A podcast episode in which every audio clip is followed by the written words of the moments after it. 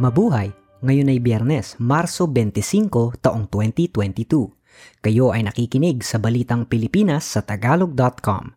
Sa ating pangunahing balita, libreng sakay sa PUV simula na sa Abril. Pilipinas, very low risk na sa COVID. Tatlong minutong pagkakarga ng electric vehicle, posible sa quantum technology. Bibigyan ng pamahalaan ng libreng sakay ang mga mamamayan simula Abril. Hinihintay na lamang ng Land Transportation Franchising and Regulatory Board o LTFRB ang pondo para sa ikatlong yugto ng Service Contracting Program. Una rito, sinabi ng Department of Budget and Management na nakapagpalabas na sila ng 7 bilyong piso para sa Department of Transportation.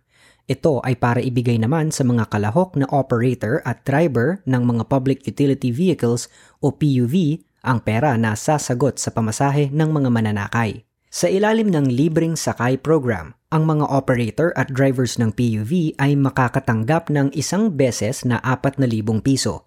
Makakakuha rin sila ng lingguhang bayad base sa kilometrong ibinyahe, meron mang pasahero o wala. Samantala, ang libreng sakay naman sa EDSA Carousel Bus ay babalik sa susunod na linggo.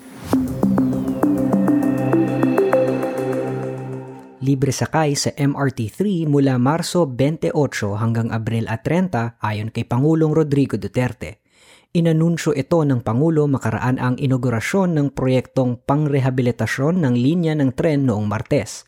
Tataas na sa 600,000 pasahero bawat araw ang makakasakay sa mga tren ng MRT3 mula sa dating 200,000.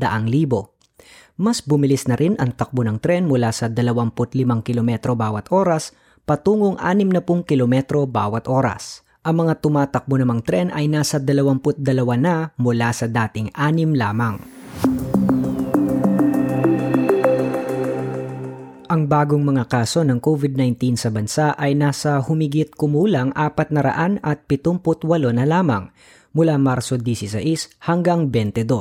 Sinabi ni Dr. Guido David ng Octa Research na sa kanilang pagmomonitor, ang Pilipinas ay nasa very low risk na sa mga bansa sa silangan at timog silangang Asya ang average daily attack rate sa Pilipinas o ang bilang ng mga bagong kaso sa bawat isandaang libong individual ay nasa punto 43. Ang South Korea, Vietnam, Hong Kong, Singapore at Brunei ay nasa severe outbreak pa. Nadagdagan naman ang mga kaso sa China at Laos. Nagbitiw si Senador Panfilo Lacson bilang chairperson at miyembro ng Partido ng Demokratikong Reforma. Nagdesisyon si Lacson na tumakbo bilang independenteng kandidato para sa pagkapangulo.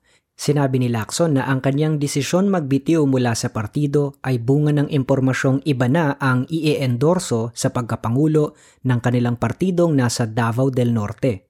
Ilang oras makalipas ang pagbibitiw ni Lacson sa partido, inanunsyo ng Pangulo ng partido na si Congressman Pantaleon Alvarez na ine-endorso na nila ang kandidatura sa pagkapangulo ni Vice President Leni Robredo. Apat na raan at limang Pilipino ang nailikas na mula sa Ukraine kung saan may gyera ngayon.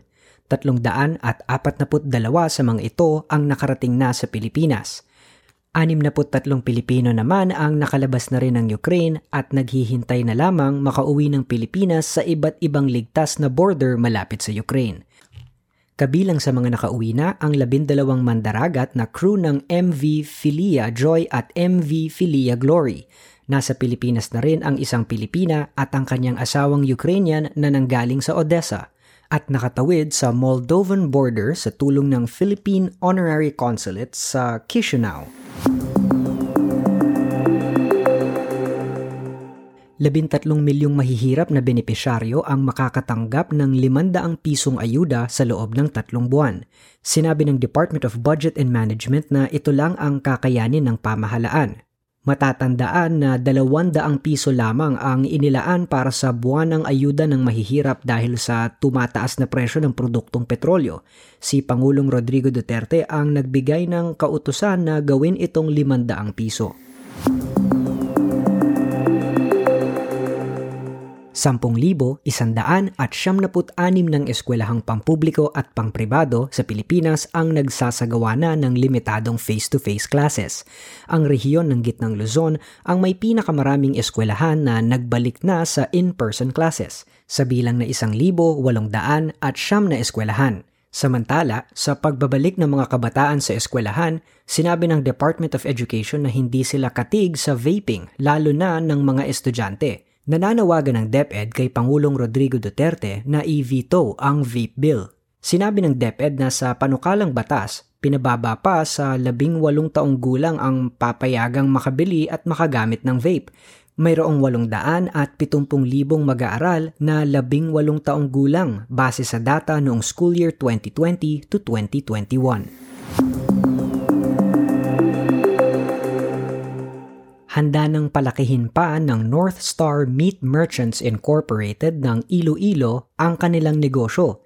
Ililista na ng may-aring si Anthony Mark O. Nang ang kanyang negosyo para sa initial public offering sa Philippine Stock Exchange sa darating na Hunyo. Iaalok niya ang kanilang shares sa publiko sa kabuuang halaga na apat at kalahating bilyong piso ang North Star ang pangunahing taga-supply ng sariwang karne sa SM Supermarket sa bansa. Balita sa ibayong dagat. Isang hinihinalang Intercontinental Ballistic Missile o ICBM ang pinalipad ng North Korea noong Huwebes at bumagsak sa Exclusive Economic Zone ng Japan ang pagbabalik ng North Korea sa pagtetesting ng mga pangunahing armas ay lilikha ng bagong problema sa mundo sa harap ng tensyon sa Ukraine at Russia. Batay sa flight data na nakalap ng mga military ng South Korea at Japan, ang bagong missile ng North Korea ay lumipad ng mas mataas at mas matagal kaysa sa mga nauna nitong test bago bumagsak sa dagat sa kanluran ng Japan. Sa balita sa palakasan, balik na ang mga manonood at pwede nang punuin muli ang Sun One Arena para sa Premier Volleyball League Open Conference Quarterfinals sa lunes. Ang arena ay kayang magpapasok ng hanggang 6,000 katao. Maglalaman ang hindi pa natatalong Signal at ang Bally Pure sa darating na lunes. Kailangan lamang na dalhin ng mga manonood ang kanilang vaccination card at sumunod sa minimum health protocols. Sa balitang showbiz, tinamaan ng kidlat ang eroplanong sinasakyan ng international pop star na si Miley Cyrus habang lumilipad patungong Paraguay. Wala namang nasaktan at ligtas na nakapag-emergency landing ang eroplanong sinakyan ng mga awit at ng kanyang banda mga kaibigan at pamilya. Patungo sana si Miley sa Asian Shunico Music Festival sa Paraguay nang makidlatan ang kanilang eroplano. Nakansela ang dalawang magkasunod na araw ng festival dahil sa masamang panahon. Ikinasal na ang kapamilya actress na si Erich Gonzalez sa kanyang kasintahang negosyante noong Marso 23 sa isang pribadong seremonya sa St. James the Great Parish Church sa Alabang, Muntinlupa. Ikinasal ang aktres kay Mateo Lorenzo. Noon pa lamang Pebrero ay kumalat na ang balitang ikakasal si Erich makaraang kumalat sa social media ang anunsyo ng simbahan sa kanilang kasal. Sa balitang kakaiba, ang mahabang oras ng pagkakarga ng baterya ng mga sasakyang pinatatakbo ng elektrisidad ang isa sa mga sakit ng ulo ng mga may-ari nito. Sampung oras kasi ang tagal ng pagkakarga sa home charger at mga 30 minuto naman sa mga high-powered charger na pampubliko. Gayunman, sa isang pag-aaral mula sa Institute for Basic Science, sinasabing ang quantum technology ang maaaring makapagkarga ng electric vehicle sa loob lamang ng tatlong minuto. Ito ay halos kasing bilis ng pagkakarga ng isang tangke ng gasolina. Ayon sa pag-aaral na inilathala sa journal na Physical Review Letters, sinasabing ang quantum batteries ay maaring gawin para mailagak at mailabas ang enerhiya ng mabilis at episyente sa pamamagitan ng quantum process tulad ng entanglement.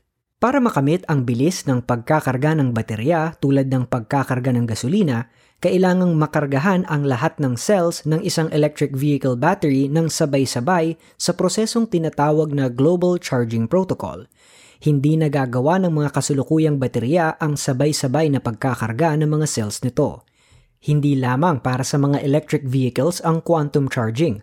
Maaari rin itong gamitin sa iba pang consumer electronics at sa mga gagawing fusion power plants sa hinaharap.